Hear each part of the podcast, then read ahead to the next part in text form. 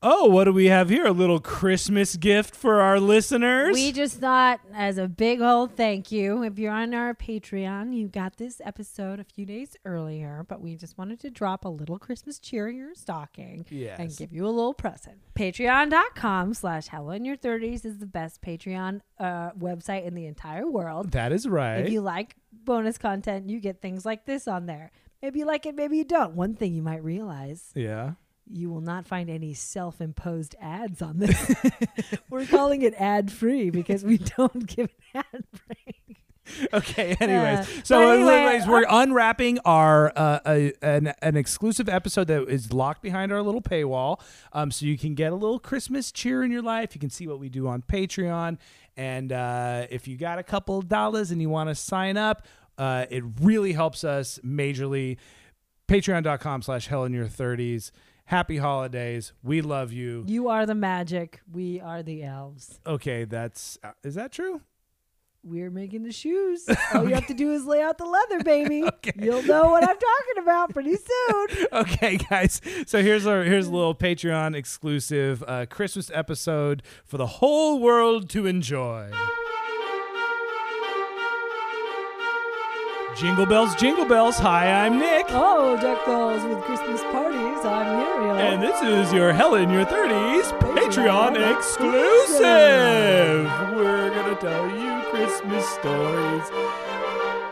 Doo-da, doo-da. I was trying to think of a Christmas song. that's good. That's good. That's good. All right, let's just start the episode.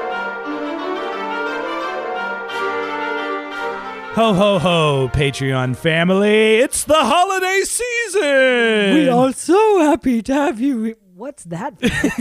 It's, it's I think it I was. was trying to be Santa Claus. Yeah, okay. We are so happy to have you here with us on our Hearthside chat fire something something. yeah.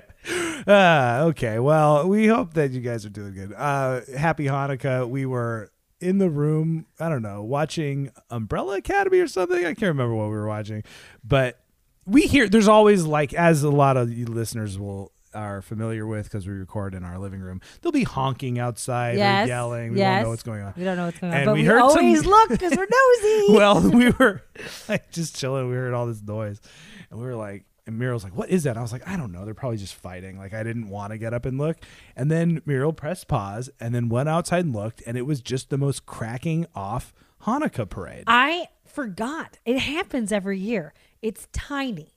It was like maybe 10 cars long. Limo. maybe lo- lo- I lo- think it was longer. I wouldn't call it tiny. They were hella limos. I'm, it's not a giant parade. that is right. I mean, is. nobody that knows it's even coming. It's just- down a very small residential street. Yeah, also, so it's families who have rented stretch Hummers yeah, and limousines. Yeah. And everybody is playing uh like really loud Hanukkah music like through Yeah. the speakers. And then also there's one that I just think is funny is they tell they tell the story of Hanukkah Yeah. in this like like there's a recording that's like one candle for every Yeah, right.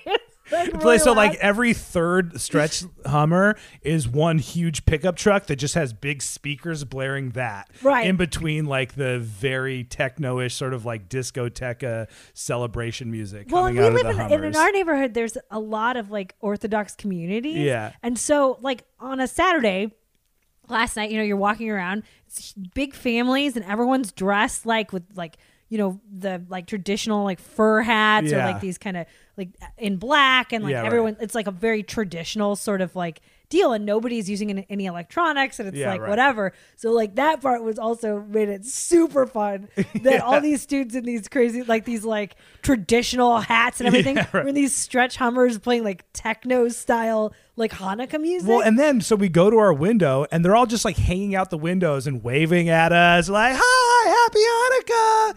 It was just so fun. Well, it was great. We just sat in the rim- window and screamed "Happy Hanukkah," and Yeah. everybody honked and waved. It Yeah. was like, and we were the only people doing it. Yeah, like the whole block was quiet. yeah, so right. it was just these really we cool. we got it was like our private parade almost. Yeah, like- and everybody said hi to us. Yeah, it was so awesome. I God. got hyped off of that for like a day. That I was have so fun. not been feeling very homesick, but then this holiday season, I really got homesick. And last I year know, was I so know. fun because I got to do Hanukkah with Dylan, and I got to do Kwanzaa with Kula, and it was just like I just miss. Now I'm just like missing all of our Seattle, like obviously our family families, but then like our really close friends, and you know, it's just like we, I mean, I went to a Christmas church service for the first time with your family. Oh yeah, that was last year Yeah. too. I- we last Christmas was, was great. really that was a really good We, trip. like we had like big dinners with both of our families. We went to church. We had like a sleepover. Yeah, yeah. I talked a lot of trash playing Mario Kart. I can't play Mario Kart. Do you remember that? That was pretty great. yeah, Muriel went on the full terror mode and Well, it was this interesting thing where like we were all sitting around, and, Yeah. and the tradition is to play Mario Kart. And I don't know, I don't have any video game experience, yeah. and so we, I kind of was just like, like that said, okay, well, I'm just gonna narrate what's happening, Yeah. and I think we did that for like two hours. Well, I, but I was talking so much shit that Joey left and Mario left. and then eventually I left too. We told we already told this story, but you know, but also that's part of being married is just telling the same stories over and over again and forgetting them and remembering them. And you guys are now a part of our marriage. So if you we repeat ourselves in any stories, then just like Man, welcome to married life. Yeah. I can repeat myself. Do I have to apologize? I'm not apologizing, but I just did want to say that you were talking such good trash I know. that you literally put like I was exhausted. Like I was like literally I left and I was like I have to go to sleep and I will be honest, it wasn't because you talked shit, but it was because I was tired, but the reason I became exhausted and tired is because how much trash you were talking. And then the other thing that was great is clearly my sisters were like so like in love with you for doing it. They just thought it was very funny, Which which, it it was. was. it was very funny. I was just saying things like, "Oh, back in the grass again. Don't know where you're going." And there we go, Mario in last place. Damn, hell about it this game. Uh, but then even when you started really talking trash to Liz and Soph, they just loved it also. It was like the girls loved it and the boys were like, I this is I can't even function under these well, circumstances. I, I know you guys found out. Because you were not being nice to Liz and Sophie. I wasn't being nice to anyone. It's Christmas, Nick. You're Time spo- to fight. I've been nice all day. I went to church. Yeah. I was good in church the whole time. Oh my god! Remember those people in front of us, like the hipsters that were just like trying to- giggling and talking. yeah, and being snotty and like, it's like that's not what you do. You show up to church, you you go through the the things. You're respectful. You pay homage to the tradition. You you are a part of it, and then you leave, and that's when you start being a snotty asshole about the situation. I wasn't situation. even being a snotty. I was just saying it's it's. I wasn't being a snotty No, I asshole. know, I I was just saying things. I was well. I was just making observations. Like we were getting out of the car, and I said it's funny because probably half these people are drunk. and then this couple walked by, and they looked at me, and I was like, "That's not snotty talk. I'm just saying what is." Oh, I'm just saying what's on my mind. Yeah, no, you're just you're just reporting the news. You know, I appreciate you, Muriel. Everyone loves you. Everybody shocked me. I didn't know it was going to be four hours long. Uh, no one did. I don't know. it was it was really fun. Anyways, I'm super homesick this year. I know it. Yeah. And we were taking a walk, and this is how this was kind of born. Is we were taking a walk, and Nick was like, "I don't know, I'm just like really sad about this," and I was like, "Well, we weren't going to have a Christmas," yeah. And I was like, "Well, do you want a Christmas?" And you're like, "I don't know what I want." we have this joke in our family where Nick. Sorry, I'm just like laughing thinking about it. Like if I go, "Hey, baby, what do you want for your birthday?" You always say, "I don't know" or "nothing." Yeah. But this year you kept saying that about Christmas until we got to the point where there was no way to like do presents. Yeah. You were like, I don't know, let's just table it. I really want to do something. I'm not saying no, but I don't want to talk about it. One year for your birthday, when for Nick's birthday, he goes, I go, just tell me what you want. I'll do anything you want.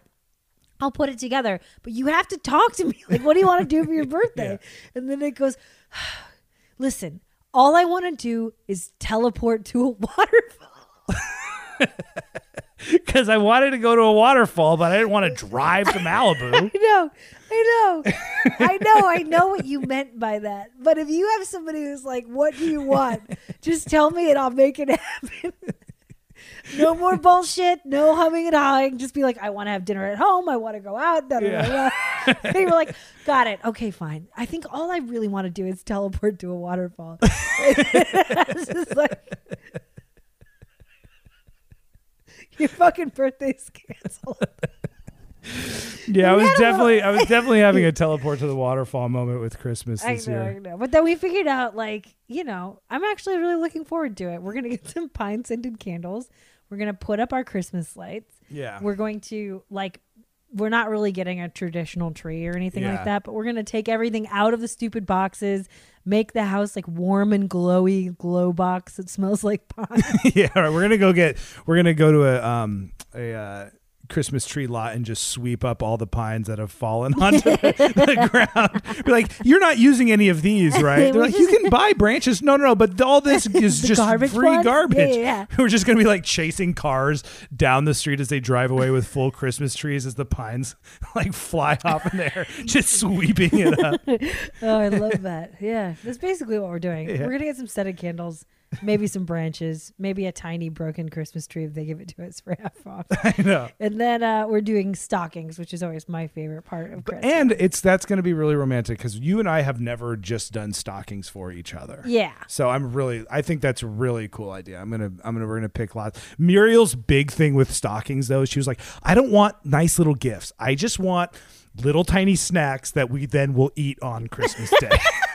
I love honestly stockings are my favorite thing. Yeah. and I love stockings that have little tiny gifts in them. Yeah. Like that's my jam. yeah, Like I like both kind of styles, but you know, we're doing hobo style Christmas. So, you know, if I can't have like some fancy soaps and shit like that, yeah, or like a bracelet, right, Or or, like something like that, it's like we have a we have a very distinct uh, spending limit on these. yeah, right. then I want snacks. Don't give me some like toy thing. No, I'm gonna buy you a bag of M and M's and open it up and. r- individually wrap each M&M.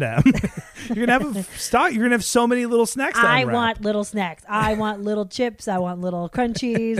I want little candies, and then I want to lie around like a like a just a walrus on Christmas Day, like Yeah. with my head propped up on a pillow, watching The Godfather and eating snacks out of a sock. That's what I want. Well, I want to teleport to a waterfall, Muriel, but we don't always get what we want, do we? I don't know. I'm super excited. Plus, we're spoiled as hell, so our parents sent us hell Christmas presents. Yeah, I know. We yeah, were like, no Christmases, and then we keep getting these packages. I'm just Yeah. like, yes. I know. So we're actually going to have stuff to open from our parents. It feels good to be. Um, what's the Christmas gift version of a of a, uh trust fund kid? We're like we're just Christmas babies. Both of our mothers, in particular, love Christmas. Ooh, tell them what you got in your stocking last year from your dad. Oh, I think we told this story, but last year what happened? No, we did. Yeah, it's, last I'm year. just saying, just a reminder. The boys, the dad did, dad did the boys' stockings, mom did the girls' stockings. I got like a banging ass stocking. I got like such a good stocking. What did you get in your stocking? I got strawberry flavored chapstick, which was clearly just my dad had bought like a three pack of chapstick, and then he just gave each of the boys one chapstick out of this thing. I got like a, I don't, I don't even You like a got cha- battery. you got a battery. You got a you got a can of sardines. yeah, but not like good fancy. One. no, just like regular, like just a regular can of sardines. There was some weird shit in there where I was like, "Do we have any like curry paste?" And you were like, "Oh, I think there's a tiny jar of it from my stocking." yeah. I used some of this stuff. It was just the weirdest. My dad just gave us like five or six of the strangest, most like the things you get at the checkout line at the grocery Literally store. that. Yeah, yeah, yeah. So this year we're doing a hybrid of the two. We're gonna go somewhere that has good snacks. Yeah. and I cannot wait to imbibe on my snacks. My mom used to do my stockings all the time.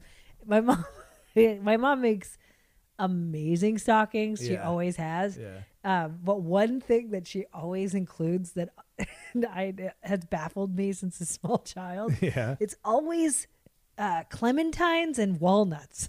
It's like Yeah. it's like some Well, I think that's like super traditional English. yeah, it is. And I don't want those things. I'm just like I'm allergic really- to walnuts and I eat clementines when I'm trying to watch how many calories I snack on during the day. I just always think it, was. It's just funny because it's like that. It was such a treat. Yeah. Like in like 1800. but if you right. put that next to like a chocolate bar. You're just like, what? or strawberry flavored chapstick. Right. Then you use the clementine to throw at your brother's head. Just the way No, I what I remember is my mom. We used to get have that too in our stocking, like a little satsuma or whatever, and then we'd eat them, and then you put the peels on top of the fireplace, and it kind of like makes the house smell like orange. Oh my! That that is so little- much less heathenistic than what I used to do. Is use them as weapons. What'd you call it? Hedonistic? yeah, or heathenistic. He oh heathenistic. yeah. Yeah. that's lovely. yeah. Well, we were we were just a classy family, just chilling, you know. Did your mom ever make you eat pickled herring? No. Okay, that's a New Year's thing. But my mom, that was one tradition that my mom, God bless her. Oh my God. She's just the sweetest, like traditional lady Yeah. with the most insane children. Like, it's like, like, just like this reacts so bad. She's all like pickled time." herring, rec- uh, you, you know, represents good luck in the new year. Just like stabbing your brother with a toothpick. I mean, I was just like, my mom had like so many times with the best, like sweetest attitude. Went to the store and bought a jar of pickled herring. It was like, we're gonna celebrate the new year with traditional foods that bring good luck. And it was like pot of black eyed peas and pickled herring. And I'm like ten, and I'm like, I will not eat that. you leave me alone. She's like, oh, it's delicious. Just the amount of times I've had that conversation. Oh, it's so good. Just give it a try. You're just like, I want to watch The Simpsons and beat up Johnny. Oh, the pickled herring. no thanks. All right, so moving okay. on. Okay. Great. Just a suave little 10 minute intro. Um, we do have some Christmas shenanigans that we want to get up to today. And we're just trying to take our mind off of the ways of the world and kind of just go into some traditional Christmas folklore. Is that what we're doing? We're just having a Christmas day. Yeah. Listen, this is for you, okay? This is for you. You're driving, it's raining, it's snowing. You got to go somewhere. You're going to pop us on the radio. You're going to listen, right? It, it- this is for you on your Christmas journey. Over the windows and through the woods, something, something, to grandma's house we go. Yes, yeah. This is it. your narration for that. Yes. So we're gonna tell some traditional stories. We're going to Nick is gonna try to read a Christmas poem in an English accent. we're gonna talk about some weird things about Christmas that might be like scary, but also maybe funny. Hopefully, you know, like we're just talking about Christmas Yeah. because it's Christmas time. Okay, so we're going to get started. Muriel's going to read a traditional Christmas story. Okay, and I have not read this, so I'm and I haven't either, so I'm very excited to hear it. This is a short story. So this is by the Brothers Grimm. Okay, now the Brothers Grimm are known for writing really, really drastic stories. But on occasion, they also have written some really sweet, pleasant stories, right? A lot of them end with, like, and then the children's faces got eaten by all the bees after they rotted for 20 years because they lied to their mother or whatever, right? so they actually have only written three Christmas stories, apparently. And this is one of them, okay? Okay, so I'm going to read this one out loud, and we're just going to lull you as you drive carefully through the snow to Grandma's house. Unless it ends up being a really drastic one, then I'm probably going to react violently. So we shall see how it goes. So I'm going to read this um, like my mom used to read me stories when I was a little kid. Okay. Okay, great. so there's going to be a lot of enunciation. Okay, good. this is called The Elves and the Shoemaker. There once was a shoemaker who, from no fault of his own, had become so poor that at last he had nothing left but just sufficient leather for one pair of shoes. In the evening, he cut out the leather, intending to make it up in the morning. And, as he had a good conscience, he lay quietly down to sleep, first commending himself to God. In the mo- So, uh, okay, great. I guess maybe that means something differently than I think. Commending himself to God. Maybe that means praying. Okay. I thought it meant recommending himself to God because he had a good conscience. He's like, I've been very good today, today, God, just so you know. Ah, okay. In the morning, he said his prayers and went down to begin his usual work. But behold, the shoes were already made and stood upon his board. The poor man was amazed and knew not what to think. But he took the shoes into his hand to look at them more closely, and they were so neatly worked that not a stitch was wrong. just as they have been made for a prize. Surely, said he, in a tone of wonder, it must have been a master craftsman who had made these. I do not know a shoemaker in the world who could have made them so beautifully. Presently, a customer came in, and as the shoes, shoes pleased him very much, he paid down more than what was usual. And so much indeed that the shoemaker was able to buy with it leather for two pairs. By the evening, he had got his leather shaped out, and when uh, he, by the evening he had got his leather shaped out, and when he arose the next morning, he prepared to work with fresh spirit. But there was no need, for the shoes stood all perfect on his board. wow. The picture that accompanies this is Yeah. horrifying. I know. it's a really It's like this is a nice story. Just like skeleton little poor old shoemaker. Uh, that's real crazy. Okay. Instead of food, he just has prayer. He's okay. just like trying to get the ring. Okay. He did not want uh, either for customers. Let's try this again. What kind of phrasing is this? This is impossible. He did not want either for customers, for two came who paid him so liberally for the shoes that he bought with the money material for four pairs more. There also, these also, which he cut out during the evening, he found already made when he awoke, and so it continued. What he cut out overnight was, in the morning, turned into the neatest shoes possible. This went on for months. More and more people came to the shop to buy the shoes which his unknown friends made so well. And those who bought were so pleased with their purchase that they told everyone else. okay, hold on. Time out real quick, Muriel. What? I feel like this is going to turn for so bad for this guy. He's like, the You next day he woke up and his skin was gone. were funny and that's what you get for. wishing. Okay, what, do you think? You think this is going to end happy or not? you know what's weird? What? My mom has read this story to oh, me, Oh, so you remember? but I don't remember how it ends. Okay, great. But I'm reading this and I'm like, if I could say like my sweet, like English German mother, Yeah. my wonderful Mayflower lady, just like straight out of Iowa, like salt of the earth woman. When she, when I say she gave, made me pickled herring and gave Yeah, me right. oranges in my stocking, like these are the stories that I grew up Yeah, hearing. yeah, right. It's a traditional, you know, Yeah, German right. folklore. So this is just really funny for me. Uh, okay, so but do you think it's going to go well? It's going to be a sweet ending, or it's going to go bad for badly? I for him? can't remember. Okay, just- but what do you think so far after hearing it this much? It's going There's too no well, way that it's going to. How could it end better? right? So it's going to get okay. Great, yeah. That's what I think, but I don't know. Okay. okay. One evening, not long before Christmas, as he had cut out the usual quantity, he said to his wife before going to bed, What say you to stopping up this night to see who it is that helps us so kindly? Hmm, that seems like that's a bad translation. I think that's it's staying up, but Yeah. whatever. His wife was satisfied to do as he wished and fat- fastened up a light. And then they hid themselves in a corner of the room where hung some clothes which concealed them.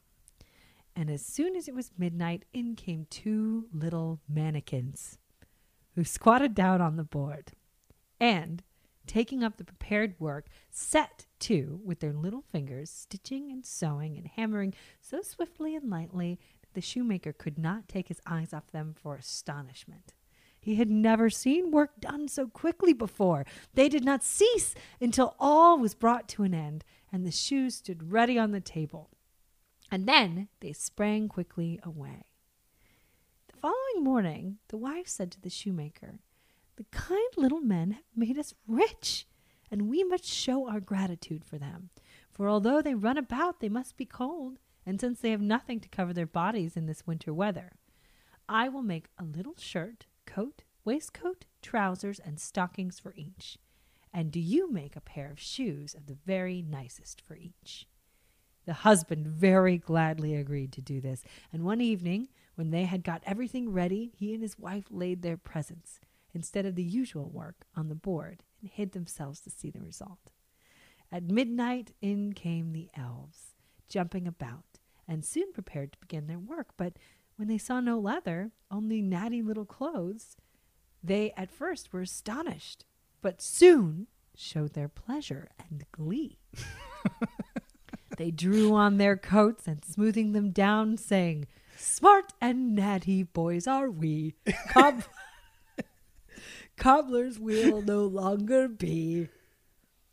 That's the end of the story. Oh, no, wait, okay. And so they went on hopping and jumping over the stools and chairs and at last out the door. After that evening, they did not come again. but the shoemaker prospered in all he undertook and lived happily to the end of his days. So the moral of the story is don't reward your workers. I mean, it says he's prosperous afterwards, but I mean, like, what else could that mean? Right. I mean, Well, also, why did they disappear after they got coats? That makes they're just like off to the whole house. like, where are they going? oh my god, I feel like the Brothers Grimm really phoned it in on that one.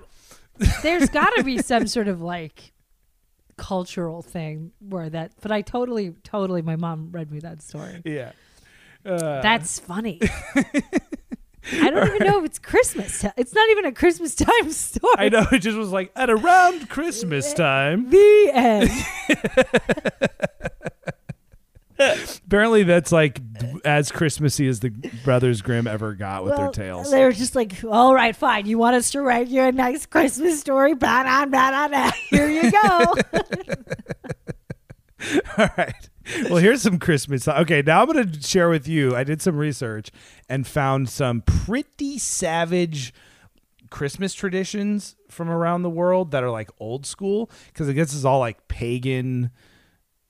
It was like all pagan shit that then I guess the Christians like glommed Jesus's birth onto to create cre- eventually create cr- what is modern day Christmas or whatever. right, right. So yeah, yeah. obviously a big part of Christmas is this like Santa Claus and if you're on the the nice list or the naughty list, right? You either get presents or you get like a tube of strawberry flavored chapstick in your thing or whatever. so Joe. so the main kind of reoccurring theme from all these traditions is definitely not that Santa Claus rewards kids that are well behaved. It's that different demons will straight up punish people for being bad. So there's a Celtic goddess named Perchta Nice. Hit me. and she would sort of hook up like if kids were good she might give them like a silver coin Oh, you that's know solid. yeah def- definitely and she would either hide it in like their shoe or a pail because i'm assuming like they didn't have like nice they couldn't like put it in a under their pillow or something they're like you have your work pail and you have your shoes Right. okay so those are the two places that we know kids will find them or whatever right? But if they were bad, she would straight up slit their bellies open, remove all their guts, and then stuff them full of straw and pebbles. What? It wasn't a lump of coal. It was I will I will gut you, and then fill you with rocks and straw. That's wild. What, And you what would- does that accomplish? It's just a straight up punishment Doesn't for doing things that aren't even that bad. Okay, like what? If you didn't eat your Christmas feast, which at the time was fish and gruel, so it'd be like, so these like pe- Celtic peasants back in the day would like work all year to be able to have a Christmas feast for their family of fish and gruel. And I think kids were like, "This is gross. I don't want to eat it." and then the parents were like, well, "Then Perchta is going to slit open your stomach and stuff you full."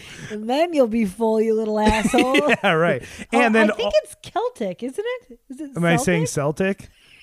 Well, I don't know. I was thinking of the Boston Celtics. I mean, maybe I'm wrong. I No, it probably wrong. is Celtic. I think you're probably right. I don't but know. for some reason, it's the Boston Celtics. Yeah, keep saying it the way your heart's telling you to say it. Oh, and then the other reason she would really do that, apparently, it was like kind of focused on the girls because I think that I don't know, probably because the boys had like outdoor work and they would just get like beaten or whatever if they didn't like t- till till the field or whatever. But if the girls didn't um, spun all their flax or wool that year, whatever that means. What, oh, like like uh like into cloth. Yeah, right. Like if they didn't finish all their like cloth making duties, Then they Perchta would get they would, would gut them. They would get murdered. yeah. Imagine like what how much you would dread Christmas to be like in November being like there's no way I'm going to get all this done. yeah, right. I'm going to die. Murdered brutally. I mean, it's like kids definitely like I get stressed as a kid over crazy shit. You know, like you just yeah, like, right. like I used to just think like I don't know. I used to think all kinds of crazy stuff. Like just somebody would kidnap me, or like you know, just you hear one thing and then your mind is like, that's the way the world works. Every time that we went on a vacation, when we were approaching home, like coming, like driving the couple of blocks back to our home, I was like, we've been robbed. The house has been burned down. and for like the last like five minutes of every vacation, I would just be in the car, just so. And I never told anyone. I never said anything. I just kept it to myself. And I was just like, my stomach was just like getting these knots. meanwhile your dad's just like silently farting and rolling down the window. That's true. That was every time we went on a vacation in the car. We'd be we would just be sitting there and just like whatever, and then the window would go down, and then it would just be like beat beat, and then he would smile and be like, "Oh, Oh dad!" I have never heard my dad fart. I literally think he's only done silent but violence. literally never heard him fart.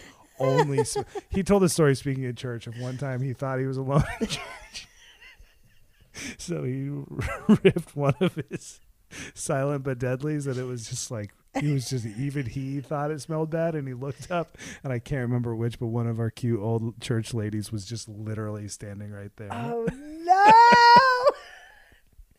no! Uh, the person who used to fart me out the most, shout out Alex Moffat, our friend on SNL, who's now uh, he's just taken over for Jim Carrey playing uh, Joe Biden Yeah, on SNL, yeah. which is obviously going to be humongous for him going forward. That fool used to rip the nastiest silent farts, and he was he was like bold with it. Like Well, he no, he would do it if we were. he would do it right before we go on stage. so we were gonna go play a show. We'd do an improv show together. Yeah. And like one, the place that he did it the most notoriously was. We had there was like a little you like go through the door Yeah. and there's this tiny like four foot by four foot space where there would be like seven of us yeah. that was enclosed by curtains from floor to ceiling. So like hot boxing. You know what I'm saying? Like there's no air like you're just in this like cloth chamber and he would rip a fart as they were introing. Yeah, us. right. So you'd have to sit there and not say I can't remember. Oh, it was like Rafa's Lounge or something that spot up on Sunset that we used to do like weird shows at. It was really actually a pretty cool space. But I just remember him and Caroline were like workshopping that uh, Bill Clinton musical. Yeah. And I was like kind of helping him sort of like set up or pick up or something afterwards. And he, this fool, again, it was just like this tiny enclosed space. Anyway, silent farts smell gross. Okay. I guess we're moving on. Uh, Yeah, well I feel like you are also the king of silent farts. You're the worst. I am not the king. My dad is the You king. are the I rip. I you can hear them loud. No, most of the time you cannot. How many how often do I go, Did you just did you just rip a fart? Because it's not because I hear anything. I have to ask because I don't hear okay, maybe that's true. Okay, it's back to scary Christmas traditions. Do you know the real story of the Nutcracker? no.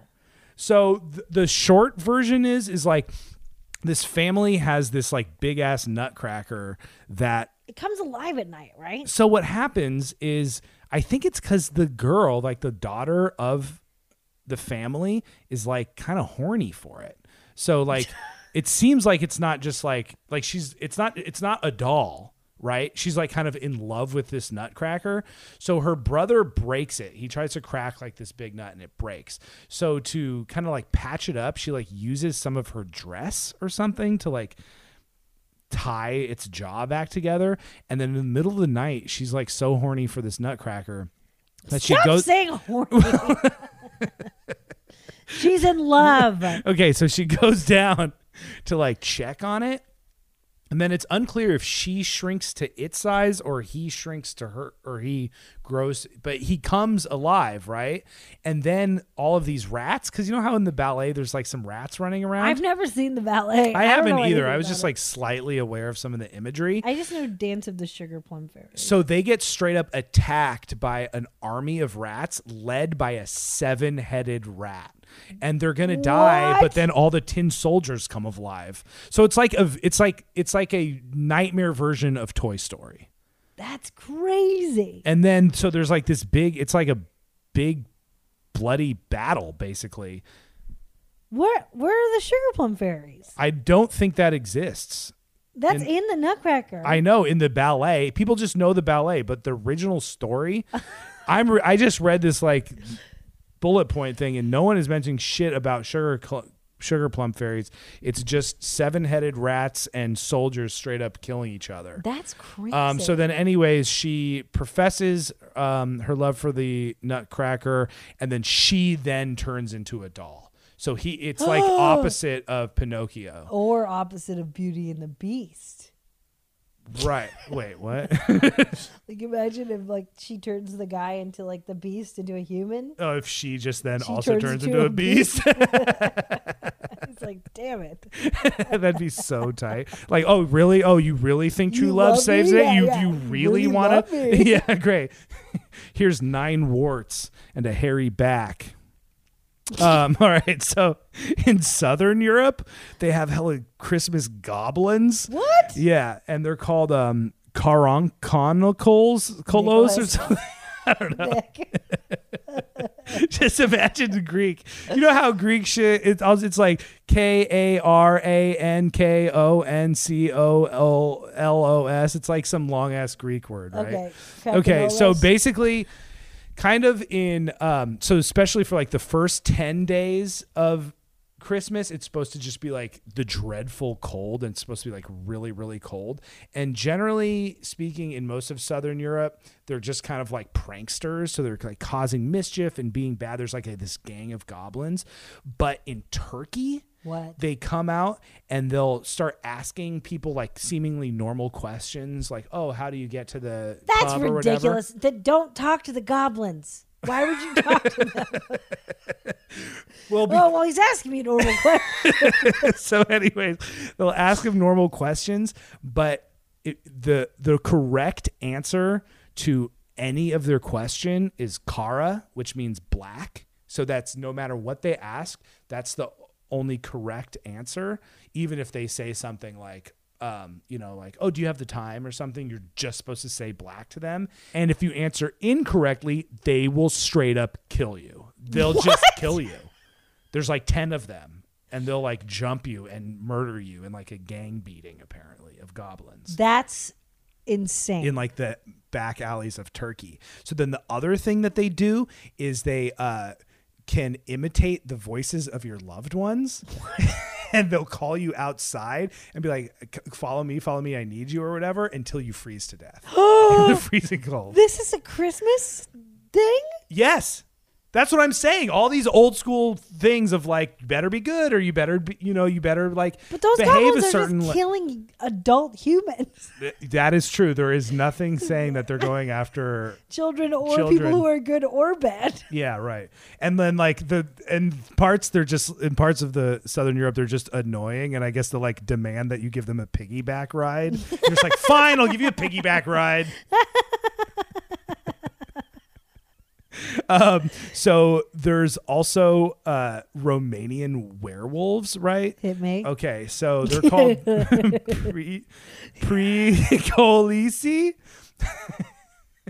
The best part of this is you reading words. Anyways, they're not that different from normal Wait, say it Christmas. one more time, please, just for me. Piccoli. but the main difference with these ones is um, they become werewolves not from getting bitten by other werewolves, but they're reincarnated humans that committed murder. That's interesting because it makes me feel like Mm-hmm. if you murder someone, you are rewarded by being reincarnated as a more intense killing machine. Exactly. And then and then if they when that and then when that Prelokisi kills again. No, no, sorry. Then when it dies, so let's say you start killing people and then it and then you get killed because someone fights you off and kills you, you are then reincarnated into a vampire. What? Yes. And you live forever. And you live forever. and the only real thing is is that apparently they're just like are really active during Christmas time. Oh man, that's some wild shit. Okay, so in Iceland, there are these Christmas lads, all right, Christmas lads. Okay. which are supposed to be the sons of mountain trolls. Okay, Okay. and they terrorize children during the Yule season if they've misbehaved. Okay. Great. But they also have like different ones. It's sort of like the what are the different elves in um uh The dwarf, seven the dwarfs. seven dwarves that's like sleepy and grumpy Yeah. so this one they have like one that like i don't know I, I'll, I guess i'll try to say their names one is called sheep cote which harasses sheep okay Okay. gully gawk hides hides into sneak uh, he um, just steals milk Oh, okay Dear. the short one is named Stubby. Okay. and he'll eat all your leftover crust. Oh, Then there's a spoon licker who just comes to lick all your spoons just to be a gross asshole, apparently. What's his name? spoon licker. Oh. then there's pot scraper, okay, and he'll he'll scrape all your pot. So if you have leftovers, he will uh, eat it. And then there's bowl licker, who does the same thing as spoon licker, but just licks your bowls just to be gross. Okay, then there's door slammer, who just sneaks into your house and slams doors to wake you up in the middle of the night. Who is like our downstairs neighbor, aka our daughter. We miss her. Um, then there's this S- Skyr Gobbler, um, who just was really into dairy products, I guess. I don't know. And Doorway Sniffer uh, uses his giant nose to find s- more food and just like steal all your food. Uh, there's Meat Hook, who Uh-huh. uses a meat hook to steal all your meat. There's Sausage Swiper, Window Peeper, and Candle Stealer.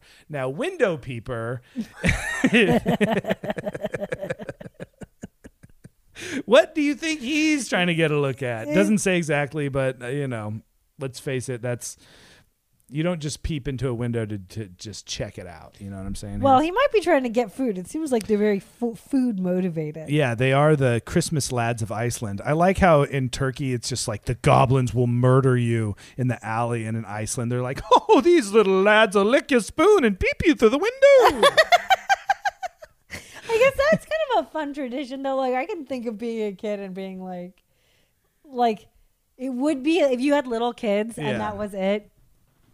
It's a cheap way to be like, okay, spoon licker's out tonight, you Yeah. know. So like, make sure to eat everything, or Right, like yeah, leave yeah. crumbs, you know, like leave your crust because crust eater is gonna come by, or like, or like if you have little kids like getting up in the middle of the night if they're being bad and like talking and like slamming a door.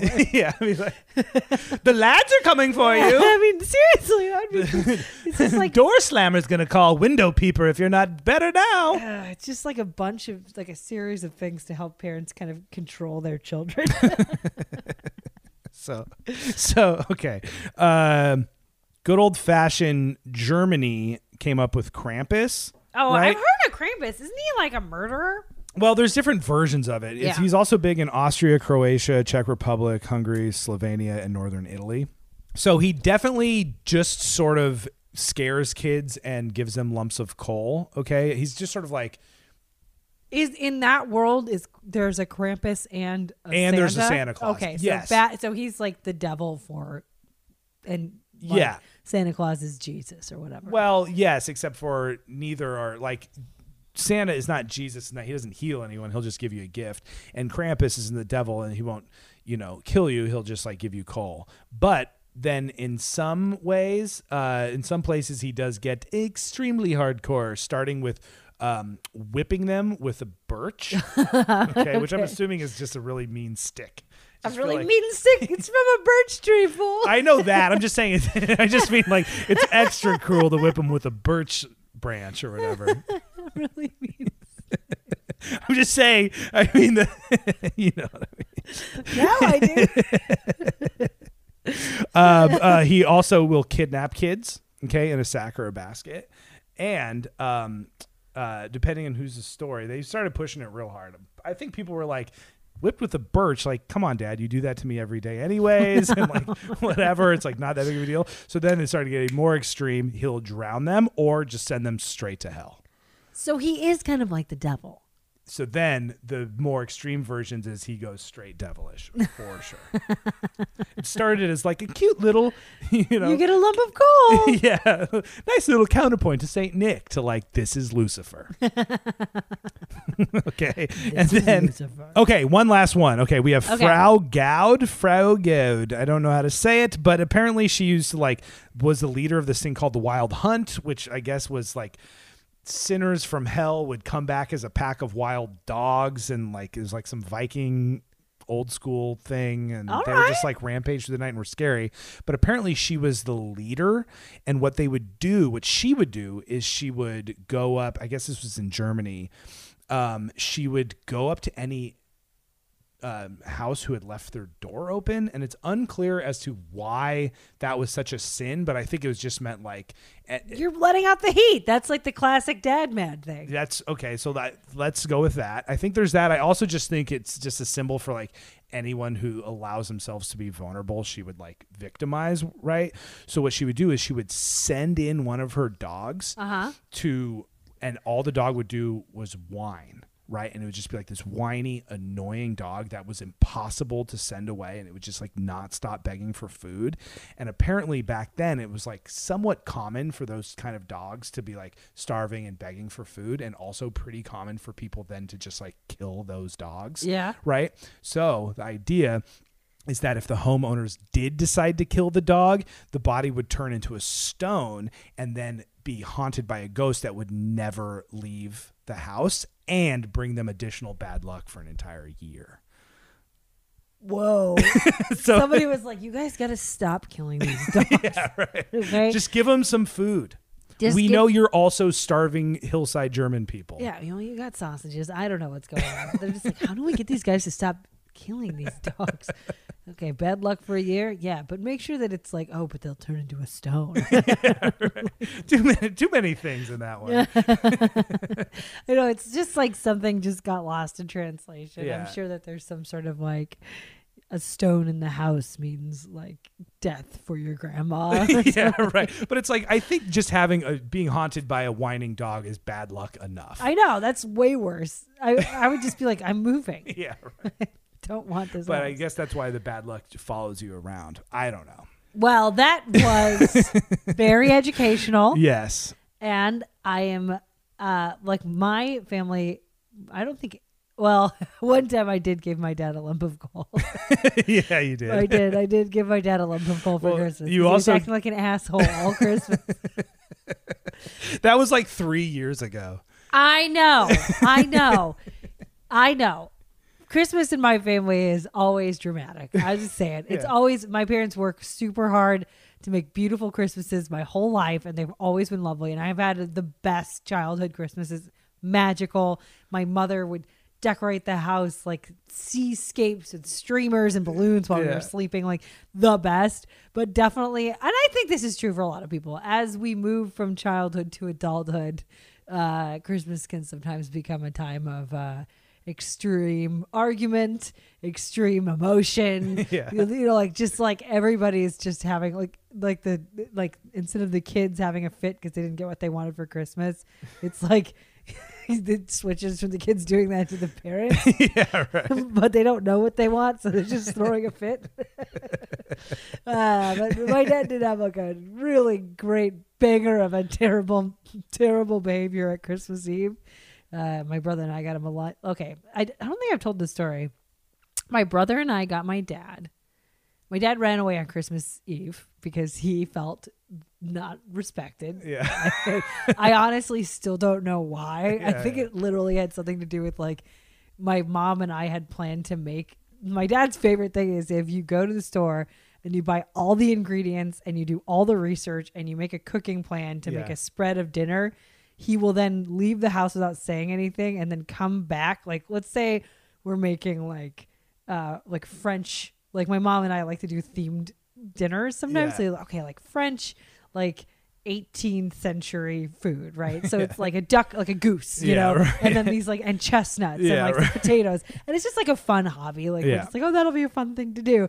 And then my dad will like leave, and then come back with like, uh, like six pounds of short ribs that need to be braised for like eight hours, and then all the makings for like tabbouleh. And then he'll just be like, so just put that together with the dinner too. He's not offering to help.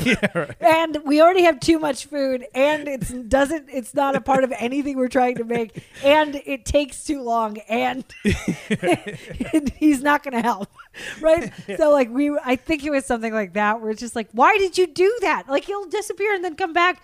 He's he's come back with like a 24 piece bucket of fried chicken. yeah, right. And I'm like, "Why? Why are you doing this?" You were gone for six hours. We the whole point was to do this and hang out together. Like, where did you? What is happening? Yeah. So anyway, I think it, I think it had something to do with that, where like he felt.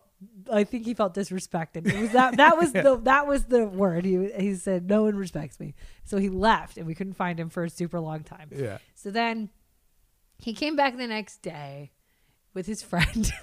was it Gilbert? I think it was Gilbert.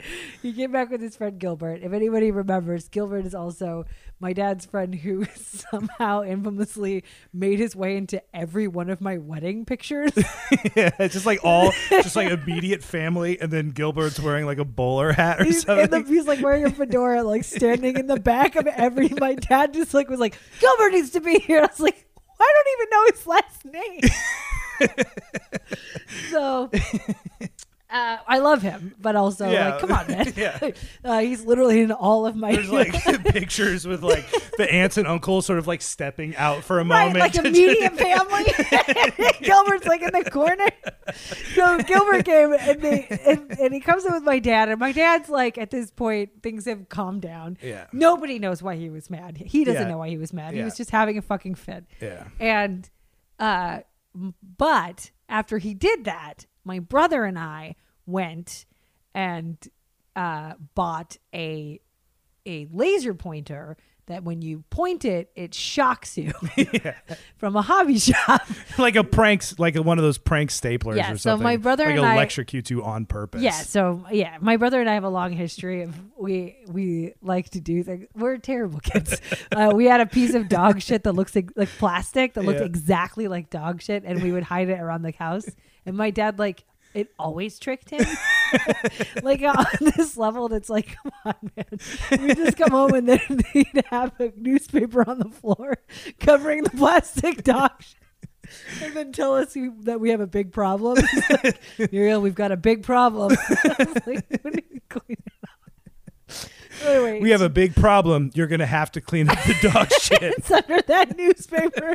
I've been sitting in the house with it for six hours. it's just like like he's very fun to prank. so uh, what we did is we uh, we went to the store. We got a laser pointer that if you pushed it, it electrocuted you. Yeah. And then we got a big bunch of coal. Yeah. And then I filled a shoebox full of coal. Yeah. And then at the bottom was the laser pointer. Yeah. And so he opened it and he saw the coal, and Gilbert was mortified. He's like, "You shouldn't. T- don't you treat your father like." And my dad was like, "I deserve this, right? I had a meltdown." No, he, he he got it. He thought it was funny. yeah, and you know, like, there's one thing about Montgomery's. Like, there might, you know, like we might we might throw a fit, we might do the thing, but we also can understand the humor and bad behavior. Right. You know, like there is something there. and It's if like- someone gets you back, you have to like give a nice little Yeah, nod of acknowledgement. Yeah, right. Okay, that so then he one. picks up the laser pointer, and my brother and I had come up with a whole explanation. We said, This laser pointer is really, really expensive. Yeah. We got it for you earlier. It's a, like, and my dad loves like little things like that. And it's like, it's that, the, like, exactly the kind you can't point this at any airplane. Like, that would be a federal offense. Yeah. Do Like, not put it in people's eyes. That's a huge deal. So be really, really, really careful when you use this. And Yeah. he was listening like so, so serious. Nodding and everything. And he goes, okay. And then he told us to stand back and he points it at the floor.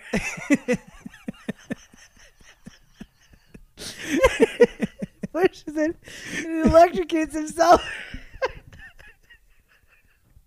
and it was as satisfying as it sounds. it's the most satisfying Christmas I ever had. he dropped it on the floor because he thought it was malfunctioning. Uh, Call the government. uh, the, Uh, uh, the, the weaponized thing is backfiring. oh, that felt so good. Gilbert was so mad. He's like, "This is disrespectful to your father." it's like Gilbert, Why are you even here? why are you here? Yeah, very good, very good. Okay, what's going to happen is these are uh, classical Christmas poems. I want you to choose one. I am going to attempt to perform a poem that I've never written, read actually before, as a British gentleman. I really love this so much.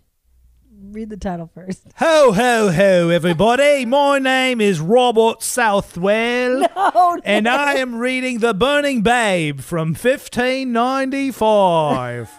it is a poem I wrote. Are you ready for it? or I could be more of a gentleman and kind of talk like this. or I could be like kind of a greasy, like skeezer from a back alley, isn't it? Oh, she's coming out of the pub. Ah, that's my wife. Give me my children back, lady.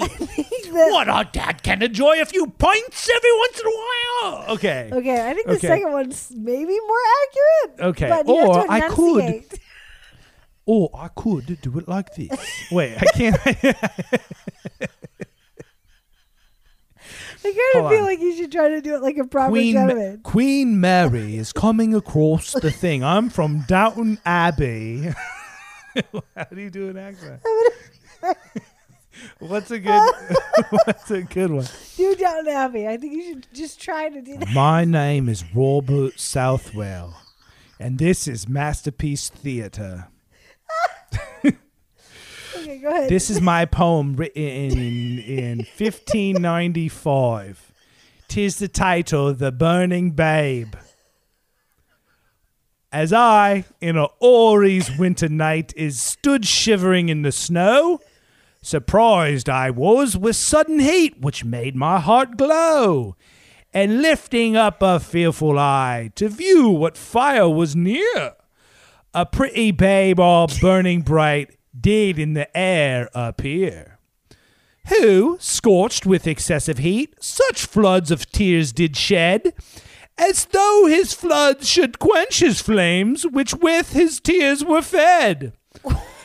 Alas, quoth he, but nearly born in fiery heats I fry, yet none approach to warm their hearts or feel my fire but I. My faultless breast the furnace is, the fuely, the fuel wounding thorns.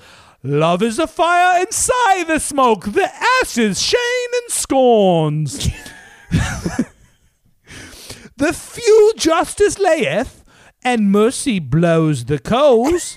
The metal in this furnace wrought as men's defiled souls, for witches now on fire am I to work with them. What? To for, for which as now on fire I am to work them to their good. So I melt into a bath and wash them in my blood. With this he vanished out of sight and swiftly scrunk away. And straight I called unto mind that it was Christmas Day. What do you think that's about? I have no idea. I was Muriel, when I get trapped in I'm just acting, okay? When I lock in, I don't what is it about? I'm just feeling the words, okay? I'm just a I'm just a vessel for the God's language. All right, can I read another one? yeah, let me Okay. Can oh I want to I just this one's by Edgar Allan Poe. Okay, Okay. this. This is just the first stanza of Bells. My name is Edgar Allan Poe. You're so stupid. And I wrote this long ass poem in 1848, but I'm just going to read you the first stanza. Gather round. Hear the sledges with bells, silver bells. What a world of merriment their f- melody foretells! How they tinkle, tinkle in the icy air of night, while the heavens that oversprinkle, all the heavens seem to twinkle with the crystalline delight, keeping time, time, time in a sort of runic rhyme. To the tin tin tibulation that so musically wells from the bells, bells, bells, bells, bells, bells, from the jingling and tinkling of the bells. just Edgar Allan Poe just housing absinthe. just like throwing unpublished manuscripts in his fire. Garbage, I say. Oh, you'd be such a good Edgar Allan Poe. Yes, okay. Uh, okay, well, what can I say? I love poetry. I am a poet and I know it and I ain't afraid to show it. Uh, And Oh. you know I'd be flowing. And okay. So, all right.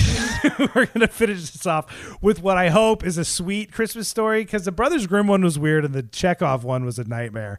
So, All right. this one is, I did skim this. It is by Mark Twain. So I skimmed it for any N words and they're not in there. So, Okay, great. Thank you very much.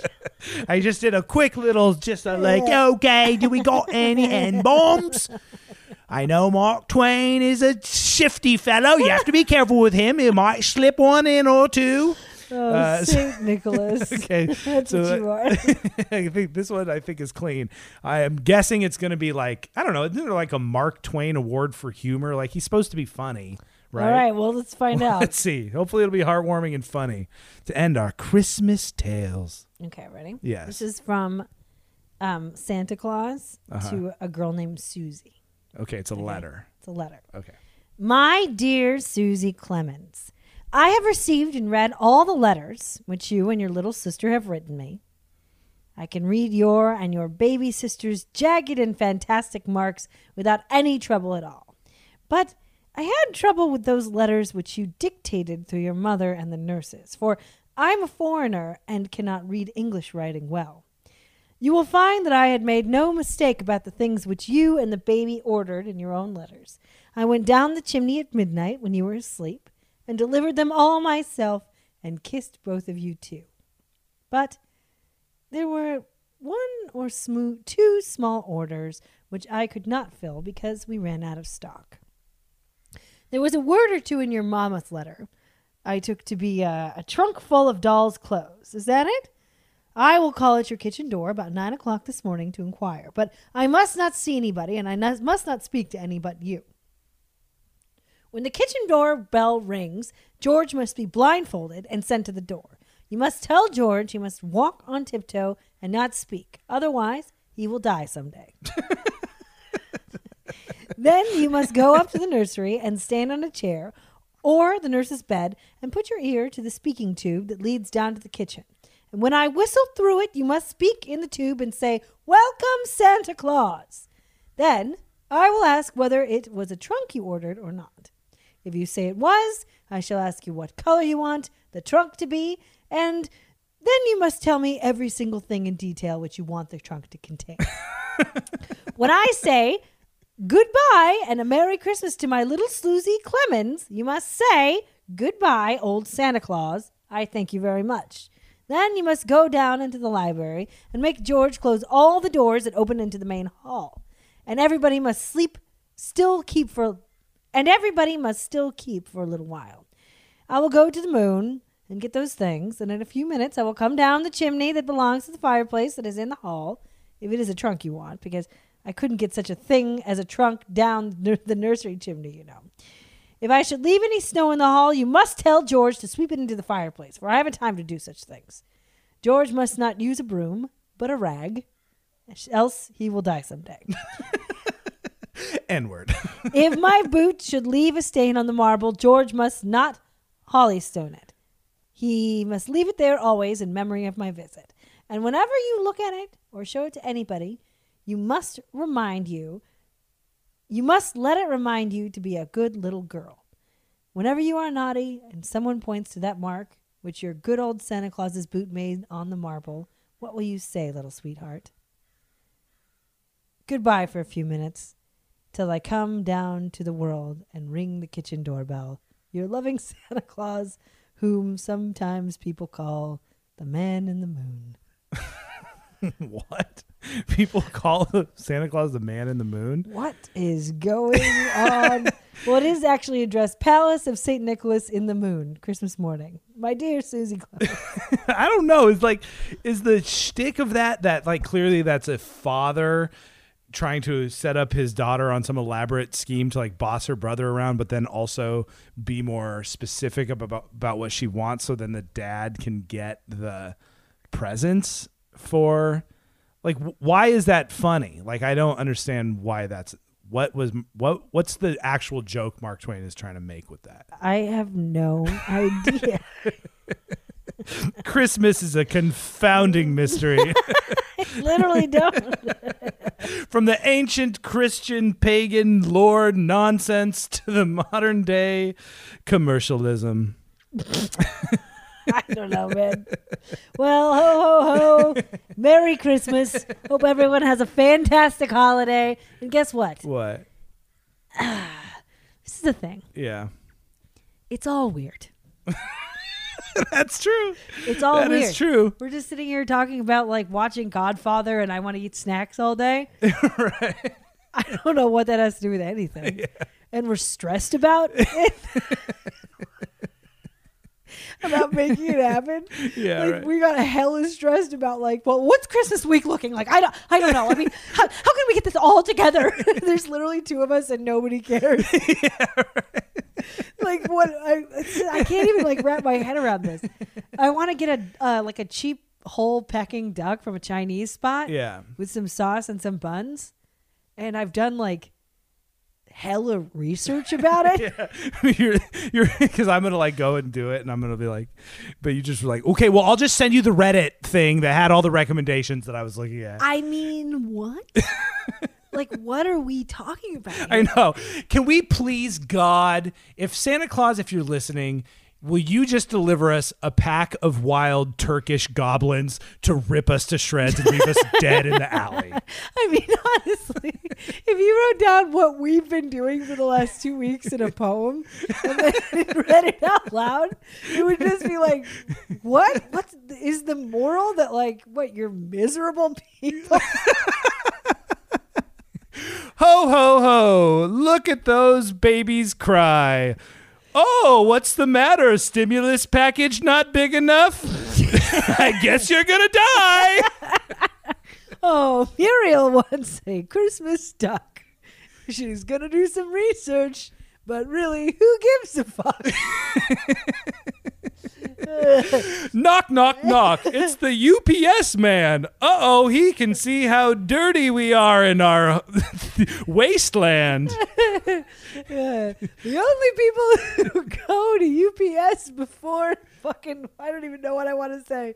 Hold on, hold on, hold on. Uh, uh, look, it's Nick and Muriel going to the post office on the weekend before Christmas. Will they get coronavirus waiting in this long ass line?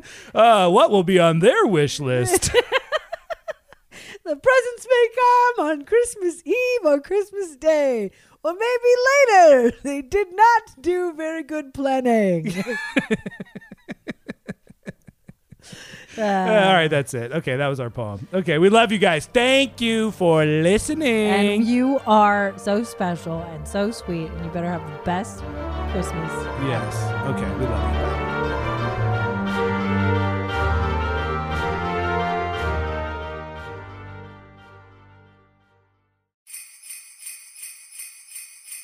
Merry Christmas, everyone.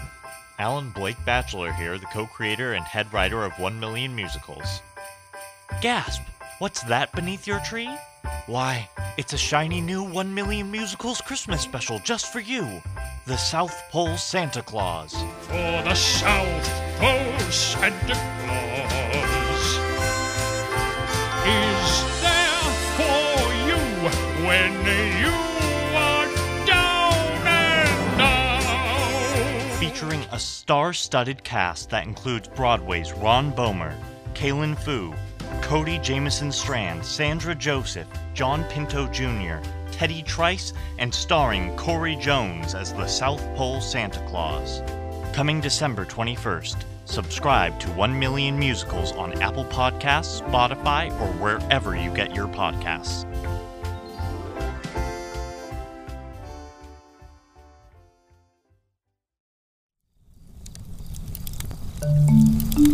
Campfire